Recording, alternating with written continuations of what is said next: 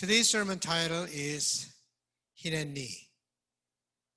It is a Hebraic word and it means here I am. Here I am. That was what Moses said to God when he heard God calling his name out of the burning bush. Hineni, here I am. That was what Abraham also said when God called him. Genesis says, after these things, God tested Abraham. He said to him, Abraham, and he said, Here I am, Hineni. Here I am. What a wonderful response that we can make when God calls us. In this short phrase, Here I am, we see humility, willingness, openness, and acceptance. We see ourselves laying down everything before God and leaving ourselves totally in God's hands. Here I am. I am ready to do anything. And that was what Isaiah said. In the temple, he met God. And this is what Isaiah said. Then I heard the voice of the Lord saying, Whom shall I send? And who will go for us? And I said, Here am I. Send me. Hineni. My friends, it requires courage to be able to say Hineni. When Abraham said Hineni to God, he did with courage, not knowing what that would entail. What he heard from God after he said Hineni was too much for Abraham to bear. It wasn't easy. God said to Abraham, Take your son, your only son Isaac, whom you love, and go to the land of Moriah and offer him there as a burnt offering on one of the mountains that I will show you. That was very difficult for Abraham to carry on. So when you say Hineni, you say it with courage, without knowing what that would entail. That was what Moses experienced too. What God asked Moses to do was too much for Moses to take.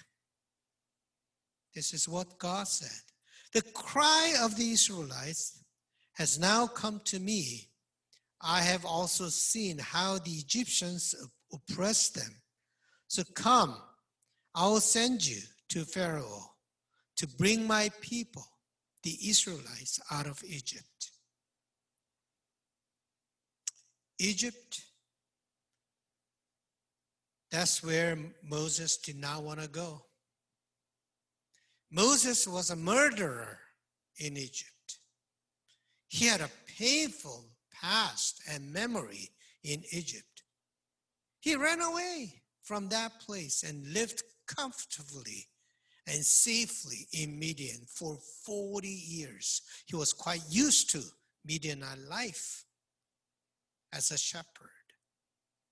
His plan was to finish his life there so it wasn't easy for Moses to accept God's call.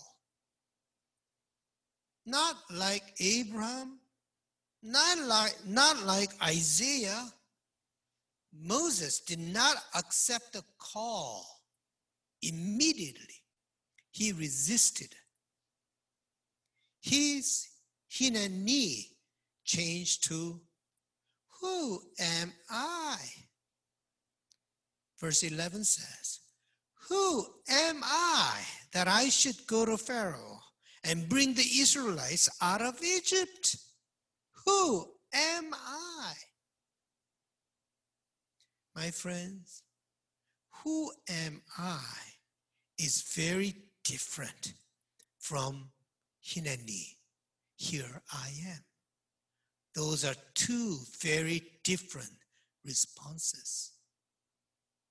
Who am I meant I cannot do it.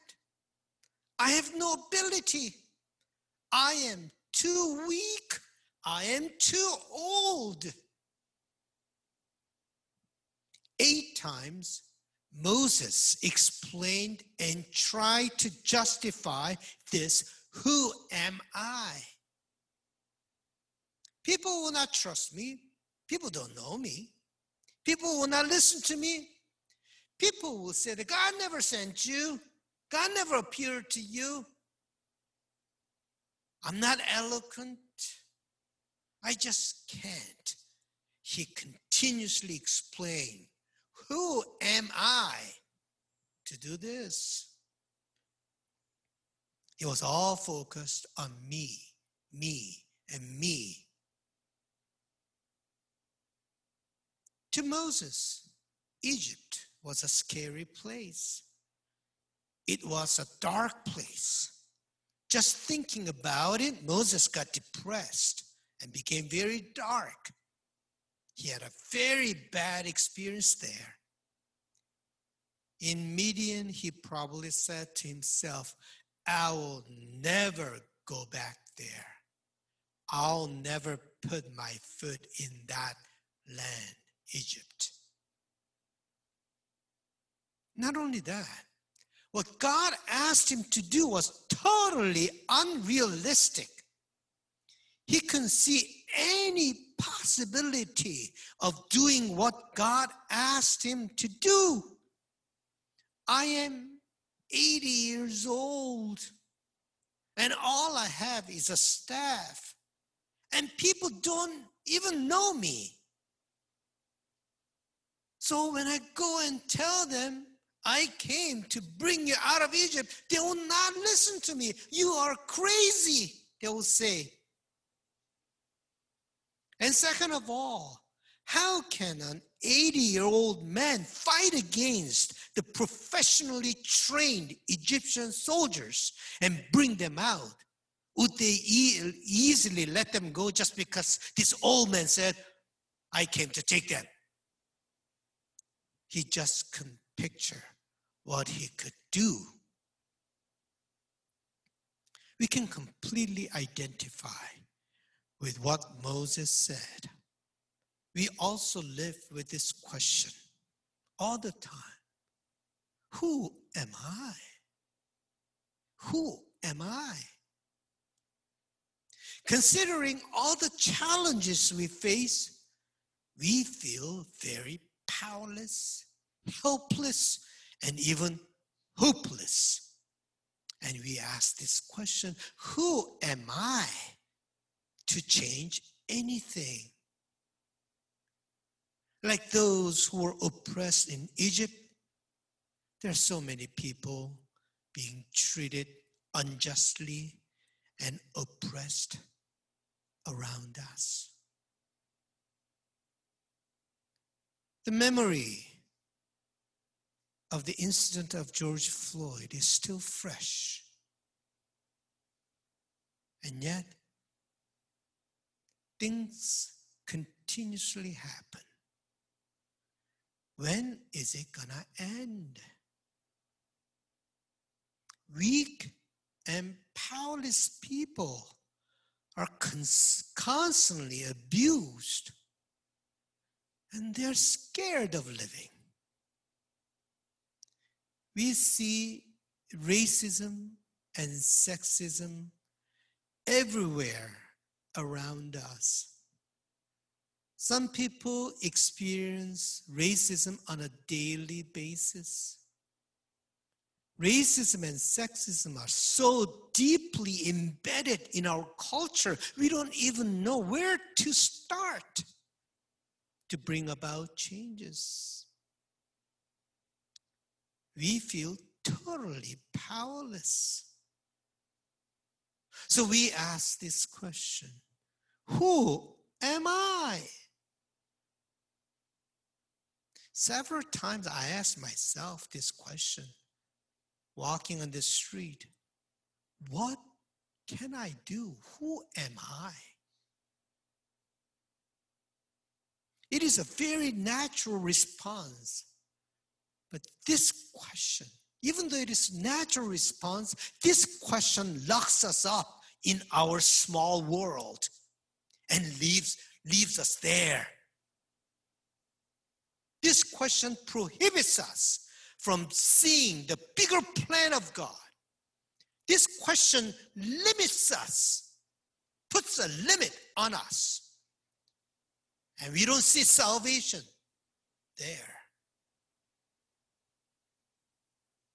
But my friends, there was another question Moses raised. And this question brought Moses out of the small world. And this is a question that made, that made Moses Moses. That question was Who are you? Who's asking this ridiculous thing? Who are you?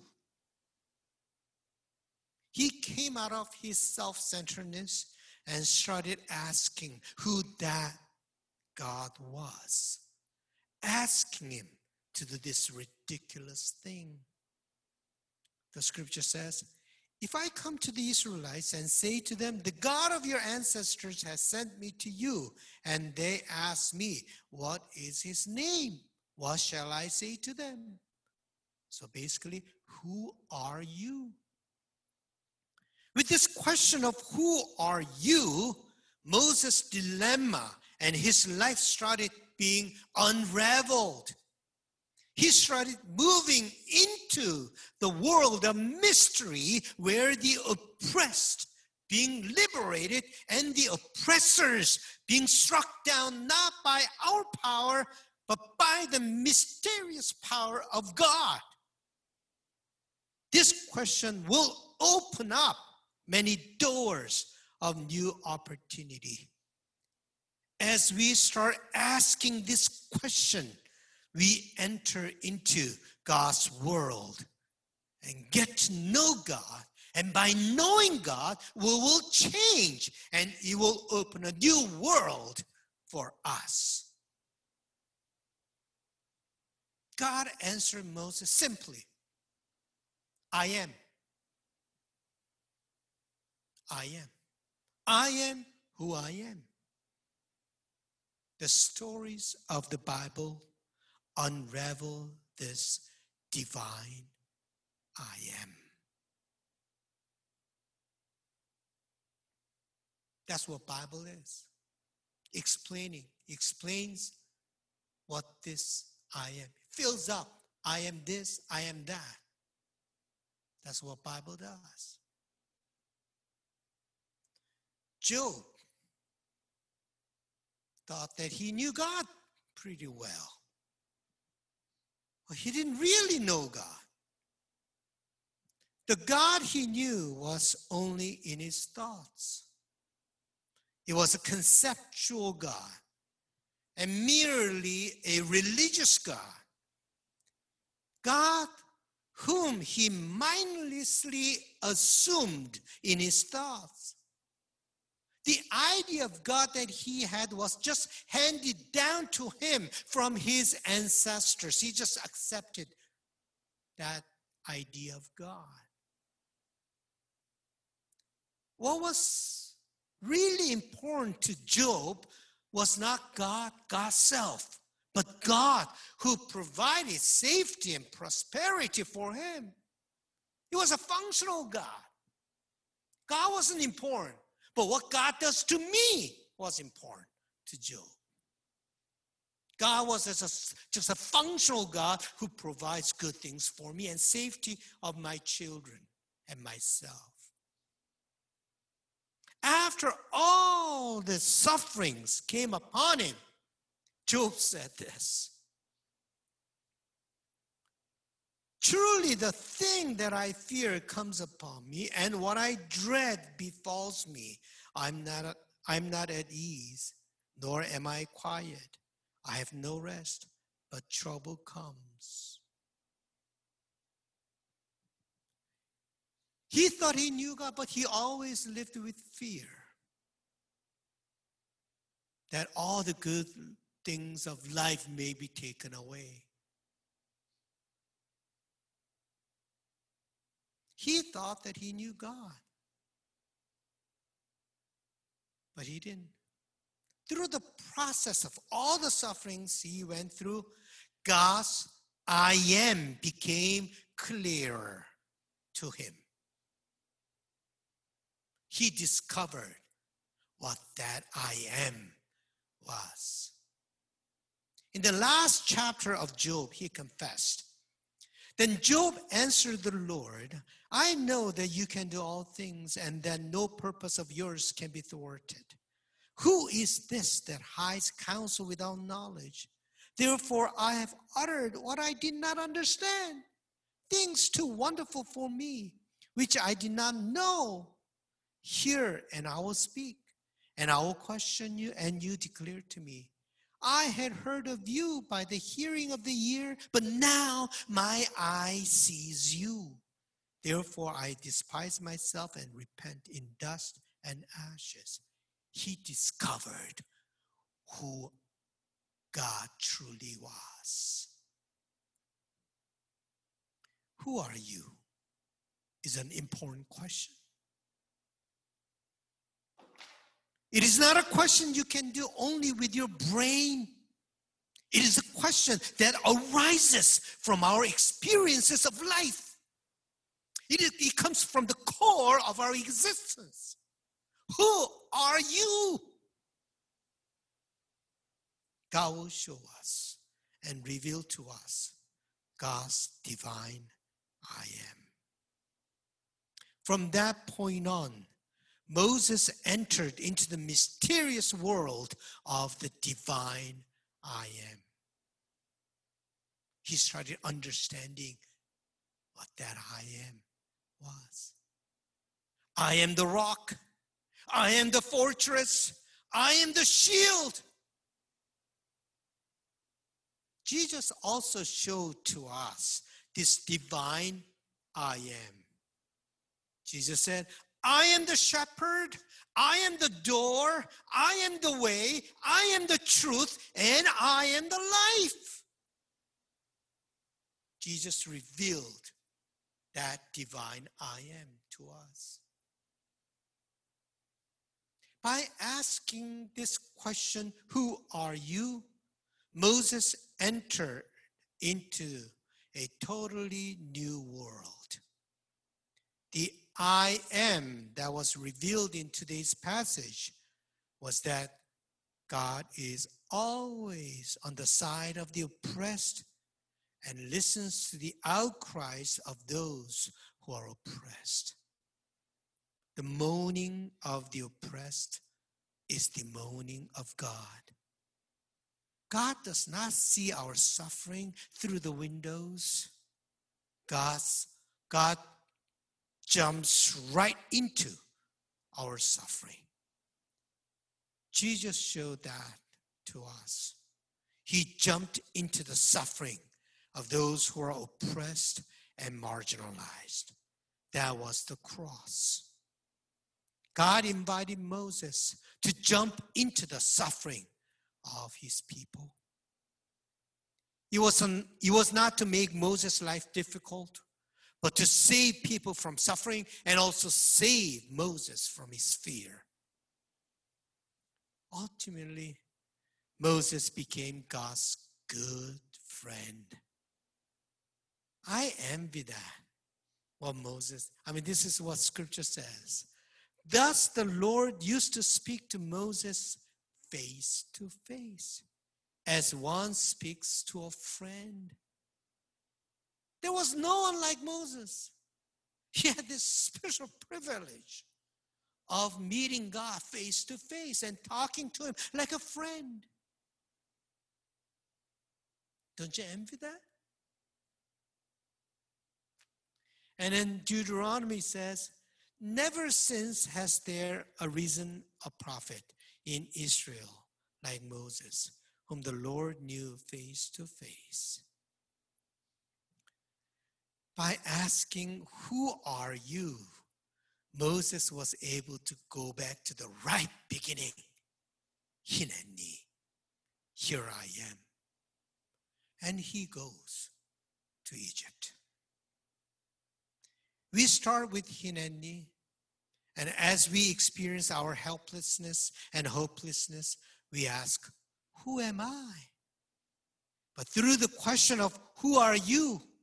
we discover God and come back to the original confession, Hineni. That will be our last confession in this world. Hineni, here I am. Accept me, empower me, and send me. May God bless you with this message. Let us sing together.